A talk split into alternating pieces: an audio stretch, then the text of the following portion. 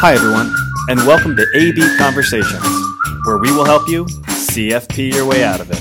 A podcast where you get into the minds of a couple certified financial planners on how we think and feel about everyday financial planning questions and what should really matter most to you. A healthier financial life starts now. Hey Adam, welcome back podcast. Friday. Woo. Yeah. It sure it sure is. You hear my Great. whoop? Whoop whoop. Yep. Yeah. I don't always whoop. But when I do, there it is. Oh man, I was waiting to see if there was going to be a dad joke involved in this, and I wasn't And sure was. that you were. I wasn't sure that you were going to be able to pull that one out, and you did. You got there. Thanks. we did it. So great, great topic today because I think it's one thing that we probably don't talk enough about. And it just so happens, I mean, those that listen to our podcast know this by now. Oftentimes we'll be um, driven to share a topic because of some of recent experiences that we have Mhm. had. And we've had two or three clients, unfortunately, lose a parent um, Mhm. in the last couple months. And Yeah. it really drives home the importance of organization. And in all these cases, the child was the executor, and crap, things get complicated quickly. Yeah. Yeah. It's we I, I I feel like we've we've talked about this in in another podcast or two where we just talked about kind of the role of the executor. What are they kind of responsible to actually help Yeah. Do. Uh, Yep. yeah uh, uh, or execute as part of the Right. process you know and that was often a misconception that you know the executor has to make a whole bunch of decisions and they have to kind of work through this and think through the lens of what would you know what would my mom or dad or whoever what what would they what would they want um and really as long as things are documented clearly it is more of just about execution and follow through Yep. and that organizational side of things I- I'm just I get this vision in my head. So when when we like when we say okay, yeah, just execute, it really is made more complicated by the fact that over our life we just accumulate and we accumulate and accumulate. yeah. And I don't like liken it to your house. If you had to like literally pack everything up after 90 years of accumulating things, yeah it's it's not always easy and the volume of things can be what makes it complicated. So even just this, hey, just you know, just follow this stuff. One, that implies that things are written down. right Two, that it was written down effectively. Three, that it's few things and not potentially lots of accounts, lots of properties, lots of people involved. Yeah. And that's so that's where we we see, I think, in, in these particular circumstances where we may be working with the child who may be, Right. you know, around retirement age, or they could already be retired. We're, we are seeing Yeah, that 50, 60 years old. Yeah. yeah, fall to them. And that that original, um, guy, I don't know if it's the original generation, right? But the, the generation that is passing was more, I think, of the mindset of I'm going to have an account here, I'm going to have an account there, I'm going to have this investment account with this institution, and they the, the diversification was through statement and institution, not necessarily on the investment side of things, right? The the different you know uh, individual security holdings um, and that does add more complexity because just it's it's just more work. It's another institution you have to communicate to. It's more paperwork. It's yada yada yada. There's just a lot that goes into it. So when we talk about you know potentially a, a more complicated estate or a complicated inheritance that's definitely one of them right? If there's just a the quantity of work involved can definitely make things a little bit more complicated. We've seen recently sometimes it's you know properties if there's multiple properties or maybe properties that aren't even in the same state so we've seen vacation you know Yeah. homes and properties just adds another layer of complexity um, that needs to kind of be factored in Right. Because your job as the executor really is now to start to dispose of these things. Right. And I, in our experience, right, when we're involved in that, when we are holding the account for a client that has passed away, sure, Mhm. it can be as simple as we had a beneficiary designation, there's a death certificate, we're going to open the account for the year, and boom, things are ready to go. Not so simple when you have a property. Maybe it is a complicated property. Now there needs to be upkeep while you're getting Right. ready to sell it. Maybe there are Yep. certain things that need to be prepared to get it ready to sale. by the way, the home probably has expenses while you're getting ready to sell it. yeah. Then you're going to need some sort of an appraisal because, by the way, that's what the estate tax return needs the value Right. of these things. right.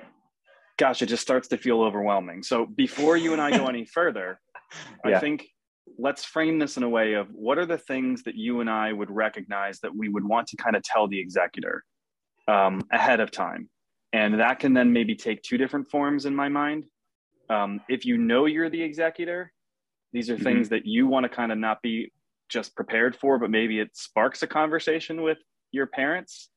Um, and on the other end, if you are in that phase of life where you say, look, I recognize all these things could be problems. Uh, maybe I had my own experience Yeah. um, with my parents. He, it's also going to sound like a list of here are the things to kind of prepare your executor and your heirs for. So Yeah. I just kind of want to frame that up now that we've scared the crap out of anybody that could potentially be an executor. yeah. Are, are people even still listening at this point? I just told them how, how awful Yeah. things can go. Put the pillow over your head. It kind of feels like the market, the market right now. Um, Yeah. Yeah. let's start it- with. yeah. oh, Go, go ahead, ahead. Go ahead. Yeah. we're gonna say let liquidity. Yeah.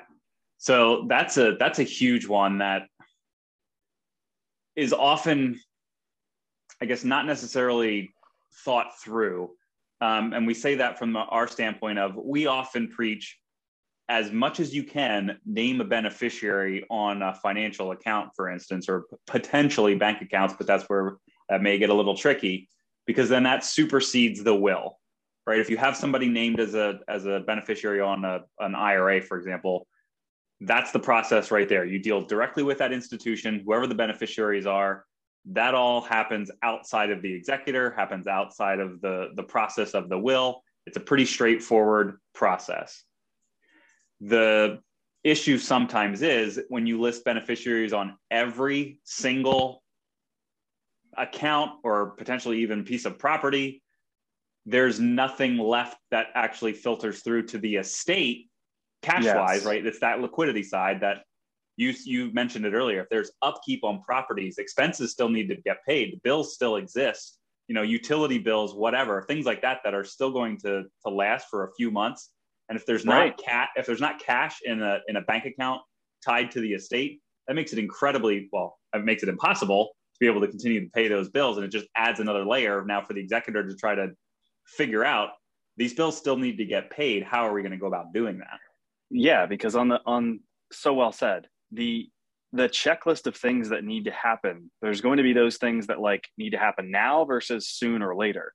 In Yeah. the now, it is hope there if we're having this podcast, everyone needs to have the will so that that can Yeah. start the process, but early in that process is literally going to the bank and establishing an estate account where things can start to flow through, bills can be paid. So you, you said that well because the whole point of having liquidity is we need to get money into that thing, Yeah, right? The expenses need to be paid, like you said, and we don't want to put somebody in a in a spot where, look, if there isn't money, liquidity to go into that account, are you going to start to pay some of those bills? I mean, we've seen that Mm. happen. You're, you're right, get reim- you should get reimbursed, of course, but right, right. talk about putting putting yourself in a tough spot. yeah, yeah, and so we we often look through the lens of anything that you can name a beneficiary on, any account that you can name a beneficiary on. Again, doesn't then doesn't then flow through to the will. It doesn't have to go through the probate probate process. You know, it saves a little bit on fees and and all of that, but it does take some level of planning on the front end to make sure that you do have the right kind of structure for what's going to go directly to beneficiaries, what's going to actually flow through to the estate, and then with how you have things documented in the will, um, you know that's what will then flow through to those heirs that are listed. Anything that goes to the estate. If you have accounts that have beneficiaries listed on them, that's not going to go to how you have things listed in the will. Yeah. So then I think the takeaway for me is to say, yes, I have a will and yes, I name beneficiaries is probably not the end of the conversation, right? There is a degree, I think, of like annual maintenance of going, I made these specific bequests in my will that I want $50,000 going to the church. I Yeah. want $100,000 going to this person, $100,000 going to this person. Let's put on top of that the fact that we know to manage your home may take a year or, or the, the beach property. Mm-hmm. Actually, do the calculation to go, if I pass away tomorrow, how much money needs to be in that estate account? Yeah. Like it sounds very simple, but how many people actually do that? I, yeah, I don't. I couldn't tell you, but I think It's not a it's not a trick question. I, I don't know. is this a number? Should I guess? You you and I both can can make a reasonable assumption that not a lot of people do that. and and it, it it's made more complicated by the by the potential if if there are just more things right if there's just more accounts more properties just more assets right it is you t- you talked about it earlier we are looking often through the lens for for us through the the investment side the financial account side. And people can certainly accumulate many different accounts over their lifetime but it is you are spot on. It's it's the the physical stuff that we hear from a lot of clients trying to help settle their parents' estates that it's the the quantity of physical items that becomes somewhat somewhat of a daunting task to try to clean up, clean out, and just dispose of um, through that process. So the the more you can streamline that on the front end, the better. So I think that ties very well into the second point that I think we wanted to make around transparency and like openness. I think Yeah. best case scenario is often where I'm, I'm still just going to keep on going with the the scenario of mom and dad. Mom and Mhm. dad are getting up there in age and they they want to really put their child or children in a good spot Right. is starting to liquidate some of your own things. If you know, if you've had the conversation and know that certain people may not want them, mm-hmm.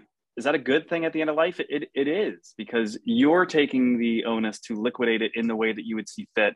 And then it does flow through the way that you would want it to go. And you're not really leaving that to the executor to try to figure out. So I'll say just first, tying off of your point, transparency to me kind of means having these conversations, even if they're a little uncomfortable, as you prepare these documents. Yeah, and that's I that's the key word you said there is uncomfortable because it it often is, right? It's not it's clearly not a topic that anybody wants to talk about in any real detail with, you know, their loved ones that here here's what I would like to see happen when I'm not here. It's just not it's not a conversation I think people people look forward to having.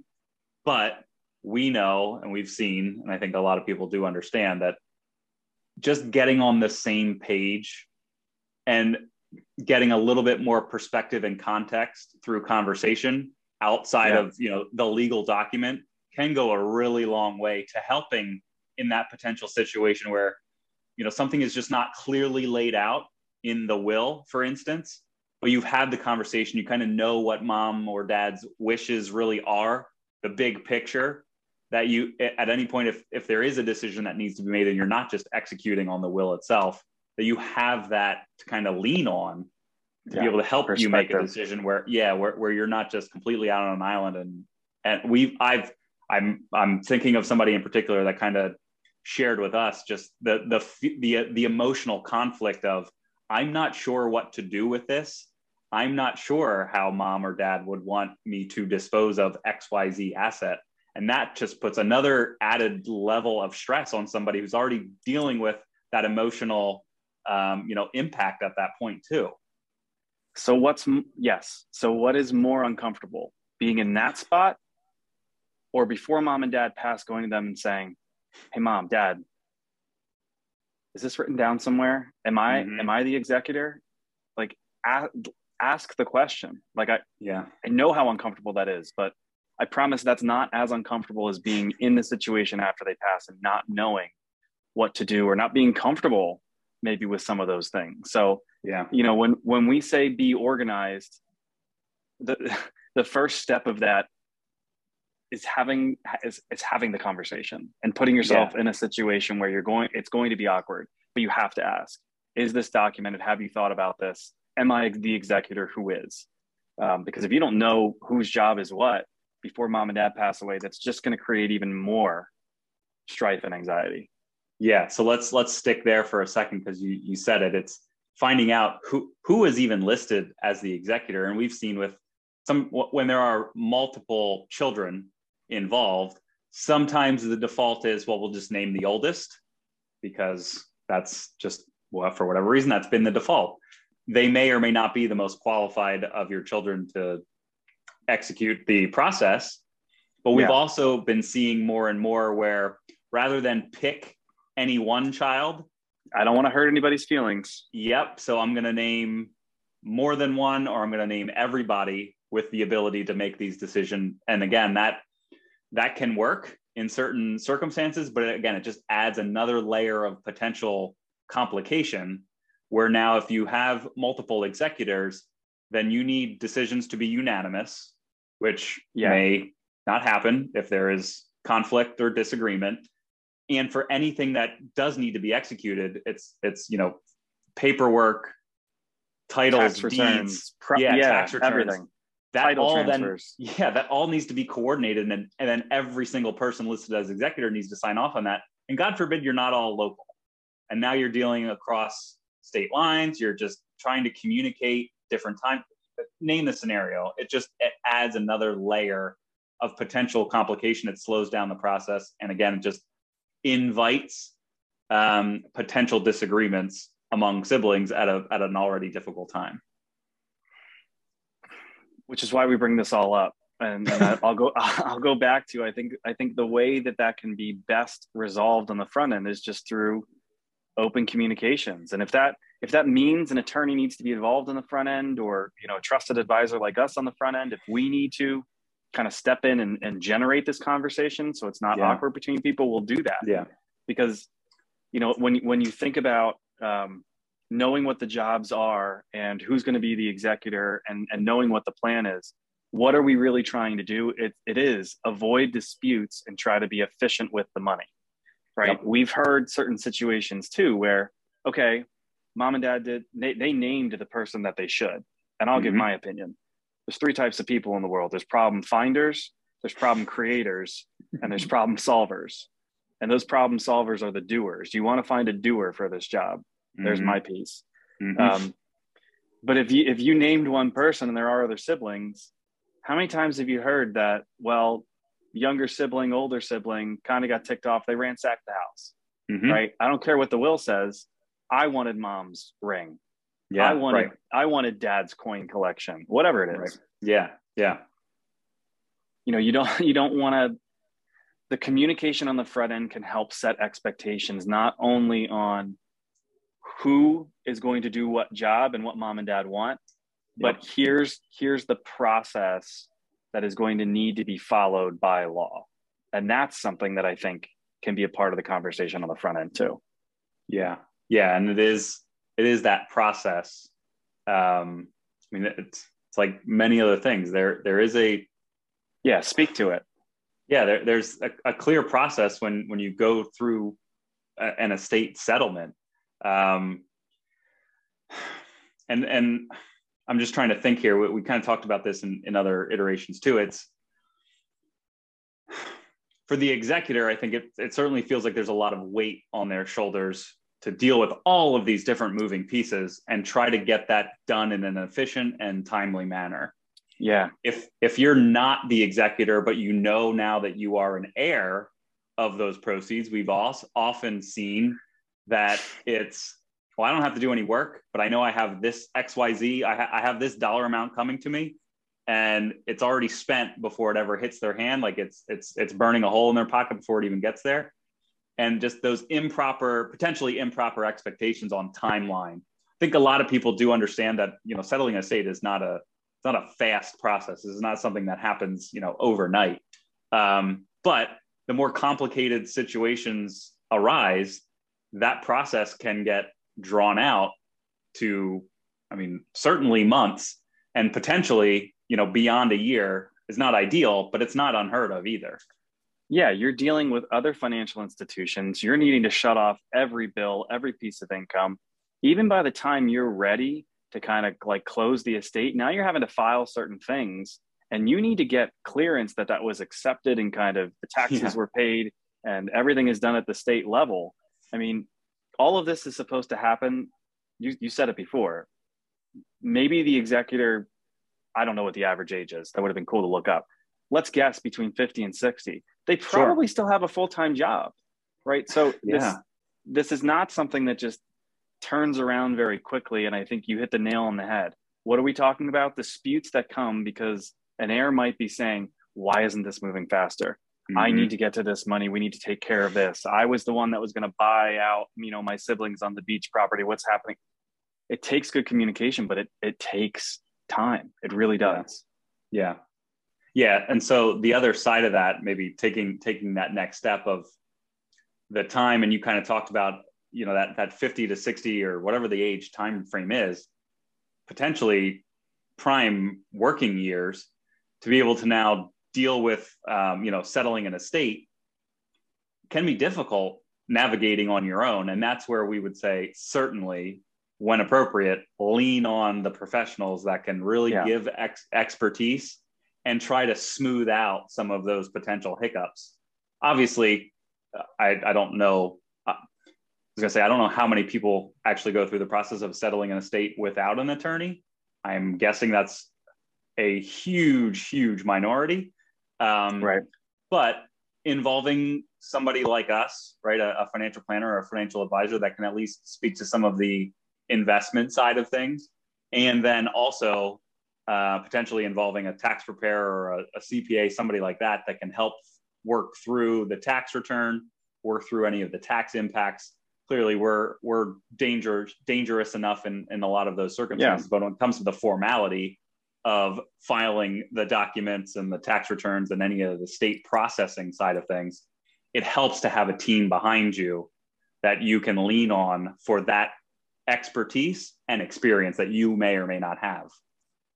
Right. Yes. And I, I just think about, you know, the role that we can or, or really should play when we know the full financial picture of somebody's life and we know how to communicate with other institutions and we've prepared checklists for how these things yeah. maybe should be handled and in what order it's there to provide guidance and help.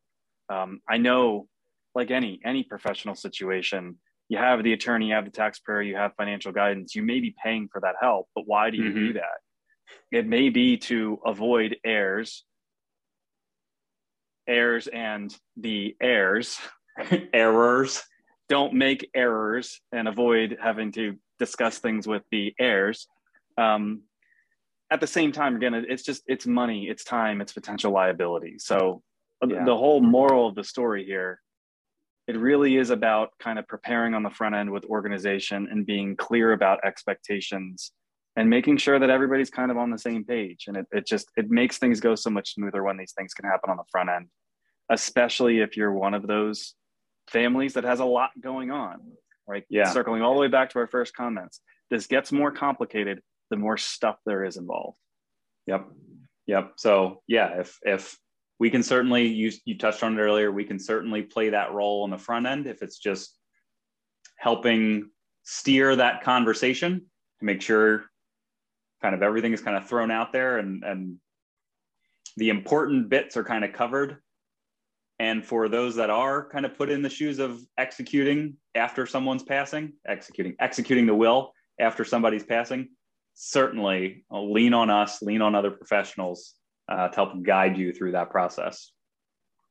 Yeah, I think my last piece of advice would be if if you think you may be in that situation where you're going to be the executor, ask the question. Yeah. Just put it out there. Hey, is is this something you've thought about? Is this something you've taken care of? Is this something I can help with? Because better to help on the front end um, than be put in that spot on the back end and not not have things prepped. Yep. Well said. All right. Thank you for your guidance as always, good sir. Thank you. We'll see you next time around. Sounds great. There's the weekend. Whoop. See ya. Bye.